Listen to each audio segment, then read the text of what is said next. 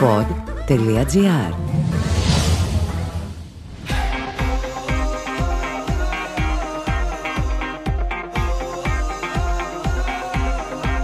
GoalPod Ολυμπιακός με τον Νίκο Σταματέλο. Το podcast που μπαίνει στα άδυτα του κόσμου του Ολυμπιακού.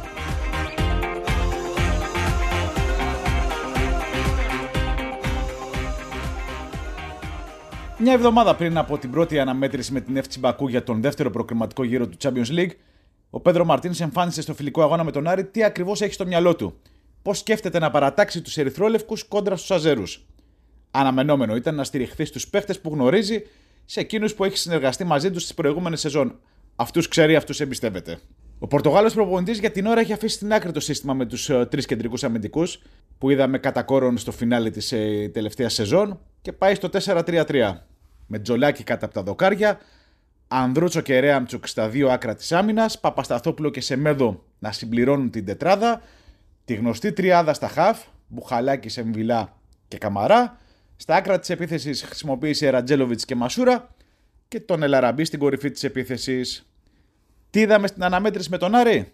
Αν ο Ολυμπιακός κόντρα στους αζέρους είναι το ίδιο αποτελεσματικός και το ίδιο τυχερός, δεν πρόκειται να αντιμετωπίσει κανένα απολύτως πρόβλημα για να προκριθεί στον τρίτο προκριματικό γύρο του Champions League. Γιατί το λέω αυτό? Γιατί οι ερυθρόλευκοι στο πρώτο ημίχρονο έκαναν όλες και όλες δύο φάσεις και σημείωσαν δύο γκολ, ενώ στις αντίστοιχες πολύ καλές ευκαιρίες των φιλοξενούμενων η μπάλα σταμάτησε στα δοκάρια του Τζολάκη. Για να είμαστε ειλικρινείς, το αποτέλεσμα του πρώτου ημιχρόνου, το δύο μηδέν με το οποίο πήγε ο Ολυμπιακός προηγούμενος στα αποδυτήρια, ήταν μαγική εικόνα. Στα πρώτα είκοσι πέντε με τριάντα λεπτά πάνω κάτω, ο Άρης ήταν πολύ καλύτερος στον αγωνιστικό χώρο και σε αυτό το διάστημα δεν επέτρεψε στους πυρεώτες να δημιουργήσουν κάτι καλό, να παρουσιάσουν μία οργανωμένη επίθεση.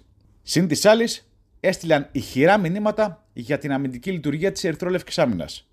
Δεν είναι ότι καλύτερο για τον Πέδρο Μαρτίνς να βλέπει τους παίχτες του Άκη Μάτζιου να απειλούν και με στατική φάση, όπως έγινε στο κόρνερ και την κεφαλιά του Μπένα Λουάν στο πρώτο τέταρτο του αγώνα, αλλά και στη ροή του παιχνιδιού, όπου είδαμε εξαιρετικές αντεπιθέσεις από την ομάδα του Άρη και οι προσπάθειες των φιλοξενούμενων από πολύ καλές θέσεις σταμάτησαν στα δοκάρια. Ο Ολυμπιακός, ο οποίος βελτίωσε την εικόνα του προς το τέλος του πρώτου ημιχρόνου, έφτασε σε δύο γκολ χάρη στη δεδομένη ποιότητα που έχουν οι ποδοσφαιριστές του. Δεν είναι η πρώτη φορά που στεκόμαστε στην ποιότητα των ερυθρόλευκων και δεν είναι και μυστικό άλλωστε. Οι ερυθρόλευκοι χρειάζονται μία ευκαιρία για να παραβιάσουν την αντίπαλη αιστεία και να αλλάξουν τα δεδομένα του αγώνα. Το έκαναν και στο φιλικό με τον Άρη.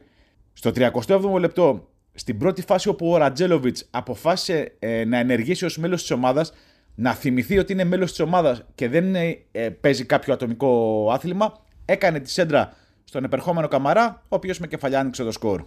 Πριν δύο ομάδες πάνε στα αποδυτήρια, ο Ολυμπιακός απέκτησε προβάδισμα δύο τερμάτων εφαρμόζοντας μια γνωστή συνταγή.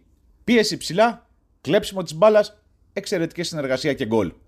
Ο Ραντζέλοβιτς πίεσε και έκλεψε, τροφοδότησε τον Ελαραμπή και αυτός με εξωτερικό φάλτσο έστειλε την μπάλα στον Εμβιλά, ο οποίος με δυνατό σουτ από τα όρια της περιοχής έγραψε και αυτός το όνομά του στον πίνακα των σκόρερ. Στο δεύτερο ημίχρονο άρχισαν οι αλλαγές και ήταν απόλυτα λογικό η ενδεκάδα να μην έχει συνοχή και συνεργασίες. Παρόλα αυτά, υπάρχουν θετικά στοιχεία που μπορούμε να κρατήσουμε. Ένα από αυτά είναι σίγουρα η εικόνα που εμφάνισε ο Κούντε. Ο μέσος από το Καμερούν πραγματοποίησε μια γεμάτη εμφάνιση, στην οποία ξεχωρίζει σίγουρα η εξαιρετική προσπάθεια από την οποία προήλθε το τρίτο γκολ. Πέρασε όποιον βρήκε μπροστά του και την κατάλληλη στιγμή πάσαρε στο Ραντζέλοβιτς, ο οποίος διαμόρφωσε το τελικό τρία μηδέν. Θα μου πείτε, τον Κούντε τον ξέρουμε. Δεν περιμένουμε να συστηθεί τώρα στο ποδοσφαιρικό κοινό της Ελλάδας. Γνωστή η αξία του. Μην ξεχνάμε όμως ότι χρειάζεται και αυτός, παρά τη δεδομένη αξία του, ένα διάστημα προσαρμογής. Και φαίνεται ότι έχει προσαρμοστεί πάρα πολύ γρήγορα στον Ολυμπιακό. Φυσικά, εκτός από τον Κούντε, δεν μπορούμε να μην σταθούμε και στην εμφάνιση που πραγματοποίησε ο Ραντζέλοβιτς, ο οποίος ήταν μέσα και στα τρία γκολ. Προσοχή, για την εμφάνιση του Ραντζέλοβιτς μόνο στο φιλικό αγώνα με τον Άρη μιλάω. Όχι και για τη γενικότερη παρουσία του στα φιλικά προετοιμασίας. Ο Σέρβος λοιπόν έδωσε την ασίστ στον Καμαρά στο ένα μηδέν.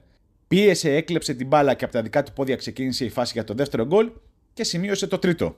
Δεν βάζω το χέρι μου στη φωτιά ότι θα δούμε το Ραντζέλοβιτς που χρειάζεται η ομάδα. Για την ώρα βλέπουμε τον καλό Ραντζέλοβιτς που συνήθως παρακολουθούμε στο ξεκίνημα κάθε σεζόν. Αν σκεφτείτε λίγο ότι και πέρσι και πρόπερσι ο Ραντζέλοβιτς στο ξεκίνημα της σεζόν ήταν πολύ καλός. Στη συνέχεια δεν πρόσφερε στην ομάδα αυτά που ζητούσε ο Μαρτίνς. Και το λέω αυτό γιατί στους προηγούμενους φιλικούς αγώνες ο Ραντζέλοβιτς δεν έδειξε την εικόνα που παρουσίασε απέναντι στον Άρη. Γι' αυτό θα μου επιτρέψετε να έχω αμφιβολίες στο κατά πόσο μπορεί να προσφέρει αυτά που πραγματικά έχει ανάγκη η ομάδα από τη θέση του εξτρέμ. Γιατί ξέρουμε πολύ καλά ότι ο Ολυμπιακός χρειάζεται ενίσχυση εκεί.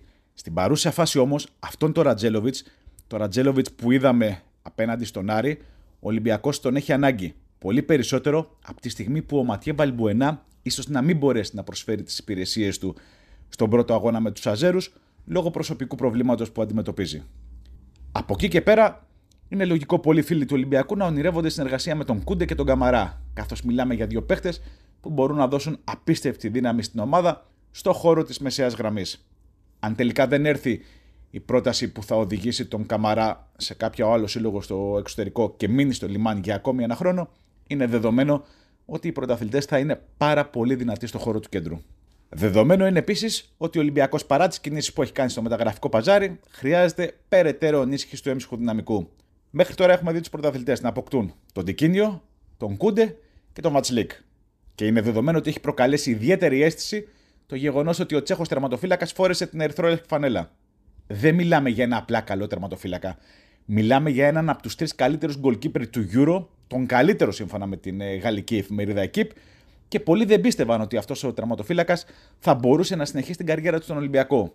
Ο Βατσλίκ έπαιξε καθοριστικό ρόλο στην πορεία που είχε η Τσεχία στο Ευρωπαϊκό Πρωτάθλημα και ήταν απόλυτα λογικό να δεχθεί προτάσεις από πολλές ομάδες. Το γεγονός ότι προτίμησε τον Ολυμπιακό είναι ακόμη μια απόδειξη ότι οι Πειραιώτες έχουν ξεφύγει από τα στενά πλαίσια του ελληνικού πρωταθλήματος. Παρά το γεγονός ότι δεν έχουν στα χέρια τους ως διαπραγματευτικό χαρτί τη συμμετοχή στο Champions League, μπορούν να πείσουν παίκτες της αξίας του Βατσλίκ να φορέσουν τα ερυθρόλευκα και έτσι να καλύψουν επάξια το κενό λόγω της μεταγραφής του Σάστι Wolves. Ας αφήσουμε όμως τις κινήσεις που έγιναν και ας πάμε σε αυτές που πρέπει να γίνουν. Στον Ολυμπιακό είναι δεδομένο ότι θα αποκτήσουν τουλάχιστον ένα παίκτη για τα άκρα της επίθεσης. Έναν εξτρέμ που θα μπορέσει να προσφέρει στην ομάδα όσα έδινε ο Ποντένσε και φαίνεται να έχουν βρει το συγκεκριμένο παίκτη στο πρόσωπο του Έντουαρτς.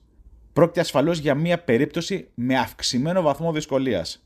Οι καλές σεζόν που έχει πραγματοποιήσει με την Κιμαράες είναι λογικό να τον φέρουν στο στόχαστρο αρκετών ομάδων, αλλά δεν είναι μόνο αυτό το πρόβλημα του Ολυμπιακού. Για την ώρα οι Πορτογάλοι ζητούν πέντε εκατομμύρια ευρώ, συν τον Πέπε, τον οποίο ο Ολυμπιακός τον αγόρασε πέρσι από την Guimarães με τρία κόμμα πέντε εκατομμύρια ευρώ, αλλά και τον Διάγκο Σίλβα.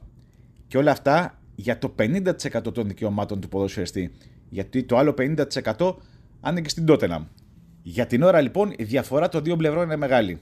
Ο Ολυμπιακός έχει σύμμαχο τον παίχτη που θα ήθελε να αγωνιστεί σε μια ομάδα η οποία θα έχει συμμετοχή στις ευρωπαϊκές διοργανώσεις.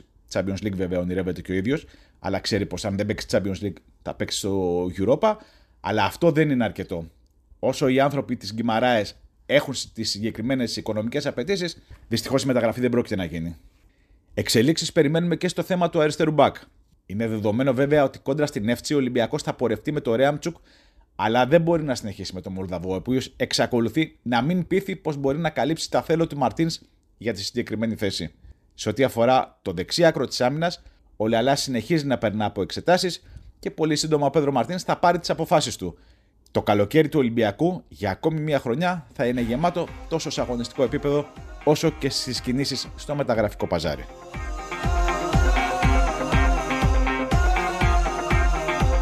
Ακούσατε το GoalPod Ολυμπιακός με τον Νίκο Σταματέλο.